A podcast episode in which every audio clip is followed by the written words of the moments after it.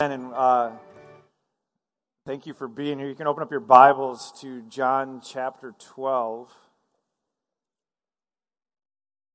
We're going to be working our way um, through verses 12 through 26. I'm not going to read it to, to start. We're going to, we're going to work our way through there. So um, before we begin, let's just pray together. Sure everybody's there, including myself. Okay, so let's pray. Heavenly Father, we thank you for um, this opportunity to gather together again, to sing your praises, to partake in communion together, just being reminded of our glorious Savior, Jesus Christ, who lived in our place and died on a cross for all of our sins, so that we'd be forgiven. We'd be able to sit here this morning in this context, enjoying forgiveness of sins, all sins, enjoying eternal life, enjoying fellowship that uh, Jesus, you purchased for us, these relationships. Lord, we're forever grateful. We're forever grateful for the opportunity to open up your word and know you and to be able to hear your voice and to understand your will. And so, Lord, I pray that as we jump into this text this morning, you would um, sow these words into our hearts, that they would grow and they'd bear fruit in our lives. Lord, you would accomplish your good purposes in us through this text, this section of Scripture. You'd encourage our hearts. Lord, you'd make us more like Christ. Lord, we ask that you would accomplish all of these things for your glory and for our good. In Jesus' name, amen. Amen. So, um, do you know how much a royal wedding costs? I'm sure you could probably Google it right now, like I was doing earlier this week. But uh, typically, a royal wedding, and by that I'm, I'm talking about like a Prince Charles or Prince Diana or a Prince Williams and a Kate, their weddings costed the royal family roughly between 35 and 45 million dollars. And then on top of that, it costed the people there about 10 million dollars just to help support this. So for those who are getting married, and I know you probably have been given a budget by your dad, you could probably ask for a little bit more if you'd like it, if you want to have a bigger and better wedding. But, but to do this, there's a reason for it because you're the royal family. So if you're the royal family, then what do you need to do? You need to kind of make a big deal because you're the royal family. And the reason they make it a big deal is because in reality, the rest of the world makes them a pretty big deal. And so if you're older, and by older I mean sort of my age or older, so when Prince Charles and Princess Diana were getting married, you probably, not all of us, but, but some of you, I'm going to guess, I'm not going to ask you to raise your hand, you, you might have gotten up early and watched it. You don't need to tell us who that is, but a lot of the world did that. And the reason a lot of the world did that is because royalty is kind of a big deal. We, we, we like to look in at these types of families who are a little bit different than us, and we like to see what they're doing, especially in weddings like this. And if you're younger, then you probably watched these young princes get married. And if you didn't watch it, you've probably Googled it or have seen pictures of it. And, and it's extravagant, isn't it? I mean, if you spend 35 to 40 million dollars on a wedding and then you add in an extra 10 million dollars, you can do a lot of things. You can make it very expensive, obviously, and very extravagant. And so I'm sharing this with you because our world celebrates royalty. We just do.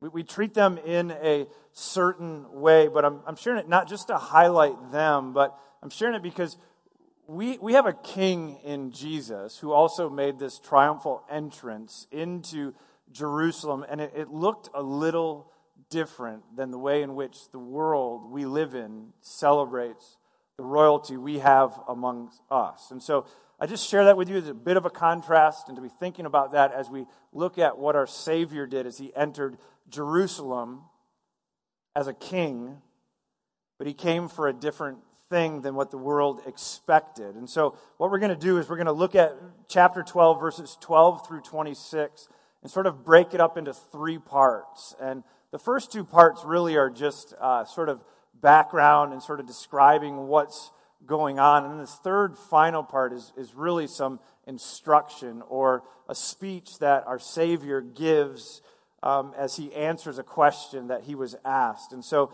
let's just jump into this first part. And in the first part, we see the king's triumphal entry. So we see Jesus entering Jerusalem. Verse 12, Apostle John writes the following He says, The next day, the large crowd that had come to the feast heard that Jesus was coming to Jerusalem. And so it was Passover, and people were coming from all over the region to Jerusalem to celebrate God's faithfulness to his people, his faithfulness to deliver them out of slavery to the Egyptians. And so they celebrate this every year as a remembrance of who God is and, and his ability and to save them, to make them his people and to bring them out of this slavery. It was also soon after Jesus had raised Lazarus from the dead. And this is important because Jesus was living life. He was teaching, he was performing these miracles. He was a man that, that people uh, were sort of flocking to, they were interested in because when he spoke, he spoke with great authority. And when he did things, they were miraculous. And one of the things he did with Lazarus is he raised him from the dead. And so there was a buzz going on around him at this point. People were curious and they were in awe of him, seeking to understand who is this man that teaches with authority and who is this man that can even raise people from the dead. And so there were people who were curious, and the crowd was interested in him. Earlier in John chapter 11, verse 45, Apostle John wrote this about raising Lazarus from the dead and what people were doing. He said, Many of the Jews, therefore, who had come with Mary and had seen what he did, believed in him. And so some people were starting to believe in him, that this was a man who, could, who had great power, a man who, who could raise people from the dead. It, was just, it just wasn't normal. Okay? We can all agree on that. That there's something different about Christ at this time. And so it created this exciting time in Jerusalem and there was this excitement sort of growing around Jesus.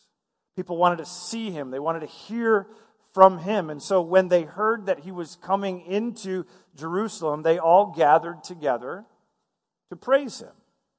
Verse 13 says this So they took branches of palm trees and they went out to meet him, crying out, Hosanna!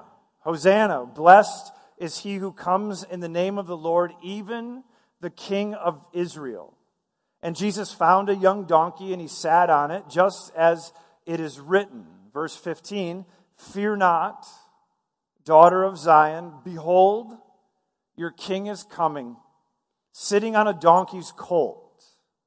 So if you can imagine this, this electricity sort of in the air. And that's kind of what John's doing. He's, he's, capturing this for us to remember this, to understand this. There's, there's an electricity and an excitement in the air as thousands of people gather together, line the streets, all shouting, Hosanna, as Jesus rides in on this donkey. Now, Hosanna, just so you know, it literally means save or in this occasion, it means save us. And so the crowd saw Jesus riding on this donkey, and, and they're crying out literally, Save us. Hosanna, Hosanna. And so there's some excitement and there's some acknowledgement that, that here's somebody who's special. Here's somebody who can deliver us, who can save us. And so the streets are erupting with people, and we've got these palm branches here, and, and they're waving these things because they see him as a deliverer. They see him as a savior, and so they're shouting, Hosanna, save us. But they weren't shouting it in the way that you're probably shouting it, and we were singing about it this morning. They, they weren't necessarily thinking, Jesus, the one who's going to deliver us from all of our sins, who's going to give us eternal life. They, they weren't really thinking about him like that. They were thinking about him in a, in a different way, in a more sort of worldly, practical way that they looked at him and they saw him as, as sort of this deliverer from all the pain and sort of the Roman rule over them. And so they were looking at him as more of an earthly king. And when he comes in riding on this donkey and they're shouting Hosanna, they were looking more for this political figure to rise up and to rally them and people so that they would be delivered from Roman rule. So they were waving these palm branches because at the time, palm branches were symbolic of a nationalistic spirit. The palm branch was a symbol on a coin used to commemorate the Maccabean revolt, where Judas Maccabeus drove out the Greeks and freed the Transjordan tribes of Israel from their rule. It's kind of important for us to think about this because they're shouting Hosanna, they're shouting save us, and they're looking at Christ as being this sort of political figure, this earthly king who's coming into Jerusalem to rally the people so that they would be physically delivered from all the pain and suffering they were experiencing under Roman rule. But Jesus wasn't there to do this. Jesus did something different than, no, than any other earthly king would ever do. And so as he's coming in and they're waving these branches, he's, he's not riding. This is interesting. He's not riding on a war horse. So something in their mind should have been sort of like understanding that something's not quite as I think it should be, but I don't know that they necessarily got at the moment. Instead of riding a big, bad war horse into Jerusalem to capture the attention of all these people in, in a bigger way, instead, what does he do? He finds a donkey and he rides in on it. Now, a donkey is a, is a sign of royalty, but, but it's not the sign that a massive war horse, beautiful war horse, would, would sort of command this respect. A donkey sort of communicates something a little different. Have you ever watched Winnie the Pooh? You're familiar with Eeyore, right? Got a couple of Eeyores in here. And you know what that means, right? For the most part, an Eeyore is not necessarily a real happy person. It's just kind of a ho hum, kind of doing their, their things. Just sort of this humble looking animal that just kind of not really impressive. So when you think about a donkey, you think about it being slow and sort of boring. But that's what Jesus chose to intentionally ride into Jerusalem on and make his grand entrance with. It's a little different than that 35 to 45 million dollar wedding, if you know what I mean. Not spectacular in any way. And he did this because he's making a loud statement a loud statement that, that he's a new kind of king. He's a, he's a different king. He's, he didn't come to sort of meet their expectation. He came to bring his kingdom into this world, and it's so different than the world in which we live.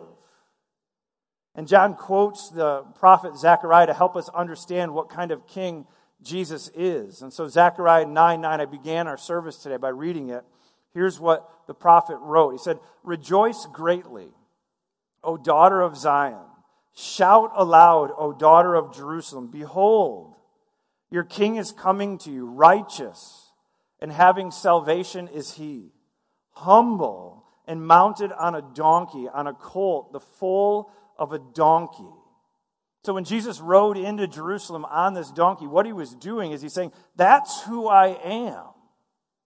It was prophesied a long time ago, but, but when he comes into Jerusalem, he's riding on this donkey. He's saying, Zechariah 9 9 is about me. I'm the one that was prophesied about. I'm the one who's humble and, mount, and mounted on a donkey on a colt. But his disciples didn't get it.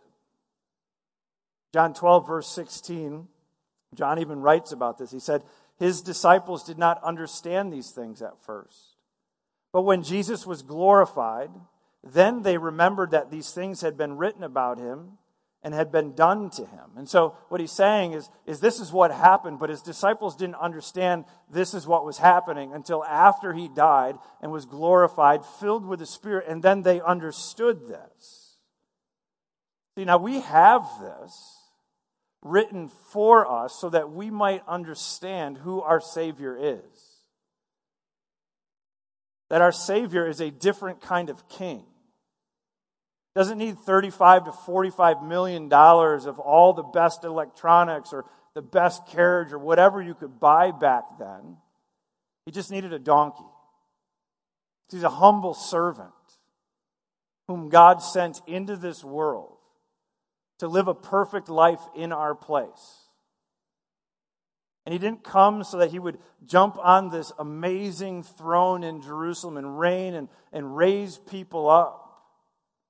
Instead, what he did is he came and he rode on a donkey and he knew where he was going. He wasn't going to this amazing throne, he was going to a cross. Because he was going to humble himself, humble himself to the point of death. So that his body would be broken, his blood would be shed, so that our sins would be forgiven and we would be declared righteous and we'd have this right relationship with God the Father, having eternal life forever secured for us. So he didn't do this by, by serving himself, he did this by humbling himself so that we might be saved. But the disciples didn't get this. The world didn't get this. The crowd missed this. And I would just say for us, let us not miss this. Let us not miss who our Savior is. Let us understand that He is the King of Kings who died on the cross for us. So that's kind of what was going on. And then it leads us to part two, though, where we see that the king is pursued. So he humbly humbled himself, rode into Jerusalem, creates this big stir, and then people start to ask questions Who is he? What are you doing? Why are you doing this? This part doesn't seem like a, a major part, but, but it's important because what it does is it sets up really what Christ is getting after. And there's some other little things, but we're not going to get into it. But verse 20 reads like this Now, among those who went up to worship at the feast were some Greeks. So, not just Jews being present here for this Passover feast, but there were some Greeks present at the time as well. And so these came to Philip, who was from Bethsaida in Galilee, and asked him, Sir, we wish to see Jesus. Philip went and told Andrew. Andrew and Philip went and told Jesus. And so the presence of Greeks at the Passover, it wouldn't have been unusual. But one of the things you need to understand about Greeks at this time is they were, they were kind of wanderers. They wandered a bit. And, and one of the reasons they, they wandered a bit is, is they were people who kind of, and it's not true of all of them, but for the most part, they, they loved wisdom and they loved truth. They, they went after these things, searching for answers and seeking to just understand truth and, and what wisdom was. And so we have here in this story these Greeks present in Jerusalem seeing this massive group of people waving palms, and they've probably heard about Jesus and, and they've seen their opportunity now. Here's Jesus. Here's the one who teaches with authority. Here's the one that's different than anybody else, really, than who's ever lived. There had to have been a difference. Here's a, here's a God in the flesh, never having sinned, raising a dead person to life. And so naturally, they're going to have questions. Naturally, they're going to come and ask these questions. And so they're searching for truth. They're searching for wisdom, and they, they want to see Jesus and they want to, they want to hear from him. And so it sets up really what, what John is getting after here. And it sets up this third and final part for us. And so they're asking basically, who is Jesus? Why are you here? And, and what are you doing? What is this all about? So, point three, or part three, leads us to the king's speech. The king's speech. Now, listen to what he says. And Jesus answered them The hour has come for the Son of Man to be glorified. Truly, truly, I say to you, unless a grain of wheat falls into the earth and dies, it remains alone. but if it dies, it bears much fruit. Whoever loves his life loses it, and whoever hates his life in this world will keep it for eternal life. If anyone serves me, he must follow me. And where I am, there will my servant be also. If anyone serves me, the Father will honor him. I'm pretty sure this was not the answer that the crowd was looking for. I mean, there, there's a lot of wisdom in here. And what I would say is if you're, if you're a person you're trying to think through, okay, what should I study next? Or what, what should I memorize? Or what should I think about this coming week? I'd say give yourself to this section of Scripture. There's a lot of wisdom and there's a lot of truth, and we're going to get into some of that here in, in just a, a moment. But, but you will not regret thinking about what our Savior just communicated in answering these Greeks and the crowd and his disciples and saying, Why are you, why are you here? What are you doing? He, he gives this teaching about life, purpose, wisdom, for what it looks like to be fruitful in all that God has called us to. But I'm pretty sure the crowd was looking for something different, probably one of those Braveheart speeches. You know, they're there waving these palm branches, looking for this political sort of figure to lead them into battle, and he doesn't give them that. He doesn't pull the sword from his side and say, Follow me, let's go take these people. Instead, he just says, I'm here to die. It's completely different than the way in which the world thinks. This is who our humble Savior is. This is why he rode on a donkey. He's a humble servant, obedient to the Father, came for the purpose of dying on a cross so that people like you and me might get saved. But the crowd wanted this Braveheart speech and they didn't get it. Because he's a king that doesn't rule by killing others who get in his way. Rather, he's a king that builds his kingdom by dying himself for people like you and me, for enemies. He uses a very simple illustration here that demonstrates what he's doing. Look at me at verse 24. It says, Truly, truly, I say to you, and just so you know, if you, if you ever see truly, truly together in a sentence in the Bible, just, just pay attention. He's just saying, this is, this is facts. This is important. So truly, truly, I say to you, unless a grain of wheat falls into the earth and dies, it remains alone. But if it dies, it bears much fruit. Kent Hughes, in his commentary, talking about this seed illustration, he wrote the following. He said, When you hold a kernel of wheat in your hand, you cannot see what is in it. Quite literally, each grain contains, if it is good seed, a million similar offspring. In planting season, a grain is cast forth into the ground as if in a tomb.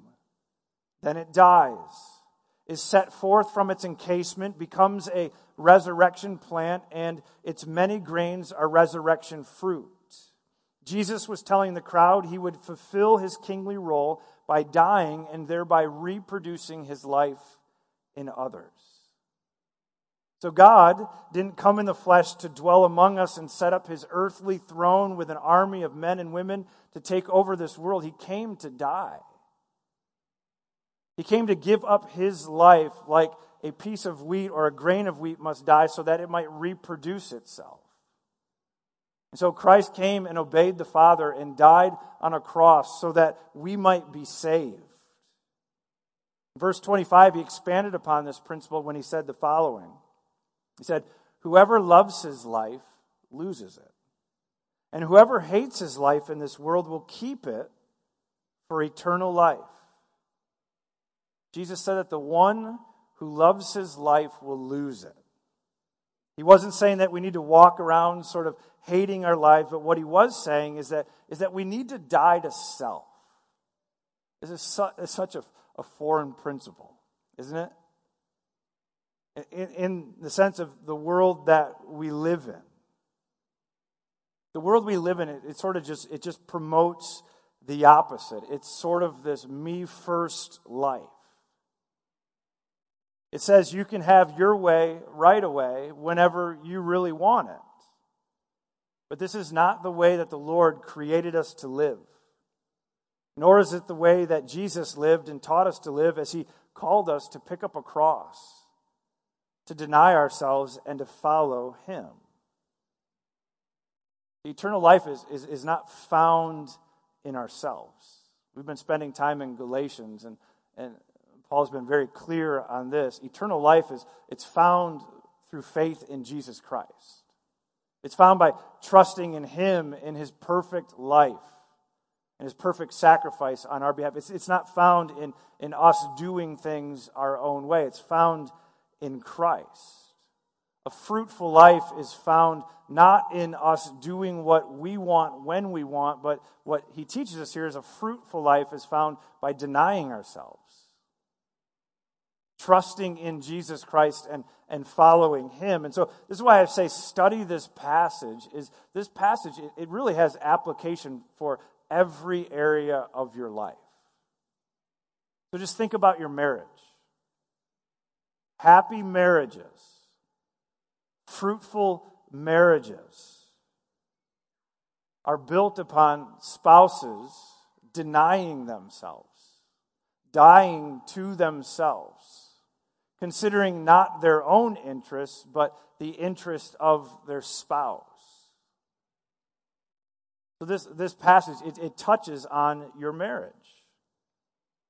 This passage also touches on the way in which we parent our kids, or the which or the way in which kids you, you, you relate to your parents. A, a happy parent child relationship, or what I'd say is a, a fruitful parent child relationship, because a fruitful parent child relationship is not always a happy one. Just so we know that, right? Most parents, you'll agree with that. It's, it's not always happy, but it can be fruitful. And what I'd say is a, a fruitful parent child relationship is built on principles and truths that Jesus is teaching here in this passage. It's a death to self. Dad, you want to have a fruitful relationship with your son or with your daughter? It's, it starts with you dying to yourself, trusting in Jesus Christ for the wisdom and the gifts that you need for your own salvation. But it's a death to self, and it's a servant relationship. Same with moms and, and kids. If you want to have a good relationship, a fruitful relationship with your parents, one thing you need to understand is, is the home doesn't revolve around you. It doesn't revolve around you. Our homes revolve around God and Jesus Christ. And when we die to self, there's fruitfulness.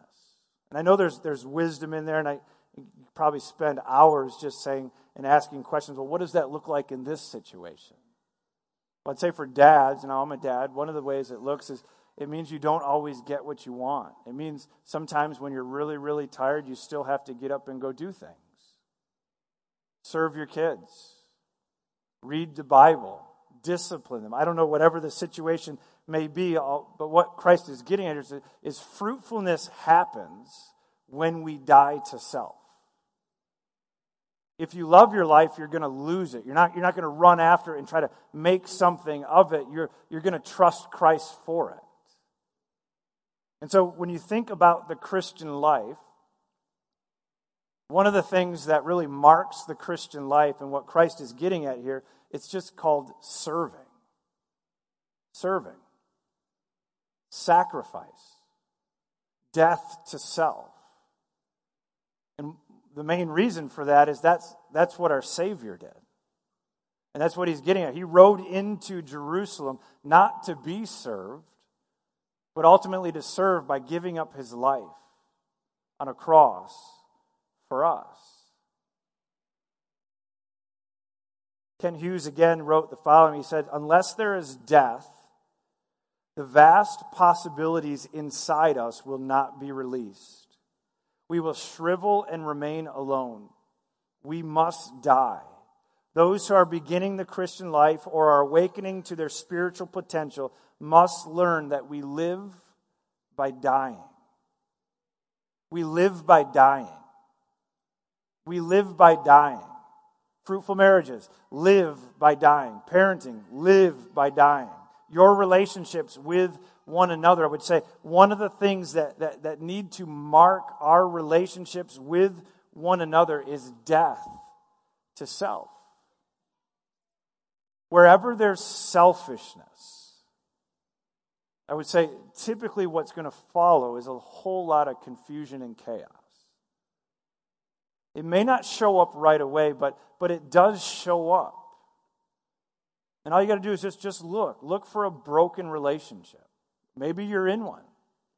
And just evaluate and just, and just start to look okay, where is selfishness at work in my life? What is the fruit of being selfish? What did that produce? Typically, it never produces anything good. Unless there is death, the vast possibilities inside us will not be released. We will shrivel and remain alone. We must die. We live by dying. George Mueller, a 19th century evangelist and missionary, was once asked, What has been the secret of your life? He's a pretty fruitful man. To which he answered, There was a day when I died. Died to George Mueller, his opinions, preferences, tastes, and will, died to the world, its approval or censure, died to the approval or blame even of brethren or friends. Unless there is death to self, the vast possibilities inside us will not be released. Unless there is death to self, there will not be forgiveness granted, nor will there be reconciliation in our relationships. If you just think about that, when when you're sinned against, what, what do you have to do if there's going to be reconciliation? We just took communion. And so one of the things when we take communion, Phil didn't mention it today, but if you're going to read 1 Corinthians chapter 11, you're going to read through it, and there's a warning. There's a warning about taking communion in an unworthy manner. And one of the ways we take it in an unworthy manner is, is we take it and we are in a relationship with another brother or sister that we know is not reconciled. Okay, and so the warning there is don't do that. If you're in a relationship that's broken, forgiveness has not been sought or granted, then you shouldn't take communion because, because Christ died so that we would be reconciled, so that we would be able to say, Do you forgive me? And the other person can say, Yes, I forgive you. But one of the things we need to understand when we actually forgive people, it's very costly. It's always costly. Somebody sins against you and they come to you and they say, Will you forgive me? What do you need to do? Absorb their debt in some way. And then when we actually forgive somebody, we, we sort of say, Okay, I do forgive you and I'm not going to bring it up again. Forgiveness is costly. It means we die to self. And where there's no forgiveness, I'm going to say there's probably not going to be a fruitful relationship. Many marriages have been broken apart because there's a lack of forgiveness. As believers, we need to be very good at asking for forgiveness and granting forgiveness. In light of all that we have been forgiven of, and by that I mean Christ died on a cross for all of your sins. All of them. Paid the penalty for them all so that you be forever forgiven and accepted by God. And, and for us to withhold forgiveness is selfish. And there's warnings about that in Scripture, about being unforgiving. And so forgiveness requires death to self. Unless there's death to self, your home will be chaotic and overwhelming. Unless there is death to self, our church will not exist. Can you imagine if we all showed up next Sunday and we just said, we're going to do whatever it is we want to do? You could just do whatever, just selfishly pursue whatever it is you want to do. Do you know what this church would look like? If we all just sort of in our pride decided to do what we wanted to do when we wanted to do it, I'd say this church wouldn't look like a church. We, we would probably not exist very um, Ron and I probably wouldn't get along very much. Phil and I wouldn't get along very much. You and I wouldn't get along very much because our desires would sort of clash. So, living life in community with one another, it takes death to self. True life, the life God has created, called, and redeemed us to live, is always found through dying to self. So I'd ask this question where do you need to die today? Not in a morbid way, but just, just where do you need to put that selfish desire to death? Who do you need to forgive? Who do you need to serve? What's God asking you to lay down for the good of those around you? See, this comes kind of with a promise or a reward. John 12, verse 26 says the following If anyone serves me, he must follow me. And where I am, there will my servant be also. If anyone serves me, listen to this Father will honor him. The Father will honor him. And so there, there's reward in death to self. Not just this, this fruitfulness, living life the way God has called and created us to live, but, but he says the Father will honor him. There's, there's a reward for those who pick up a cross, deny themselves, and follow Jesus Christ. Have the band join me in closing coming back to the world, I think if, if we're just being honest, the world really has no idea what it's doing. One day they say this, the next day they say that, and, and even like, I don't know, I don't have it all figured out. I'm not a, a big culture guy, but I try to study culture in, in some ways, and so it's always fascinating to see sort of what the world is doing and, and why they're doing it and, and who they celebrate. And, and I really end up in this situation the world sort of cherry picks some of the truths that we find in Scripture, but, but they don't necessarily know how to actually use and apply them. And so they, they use them in different ways. And we have to be very careful. And I'm going to get off on a tangent here, which I don't want to. But, anyways, all I'm going to say is the world has no idea what it's doing. That's why there's a thing is fake news is sort of thrown out there. Everybody's, everybody's saying it. But what I'd say is the world's sort of looking for truth and it has no idea where to find it.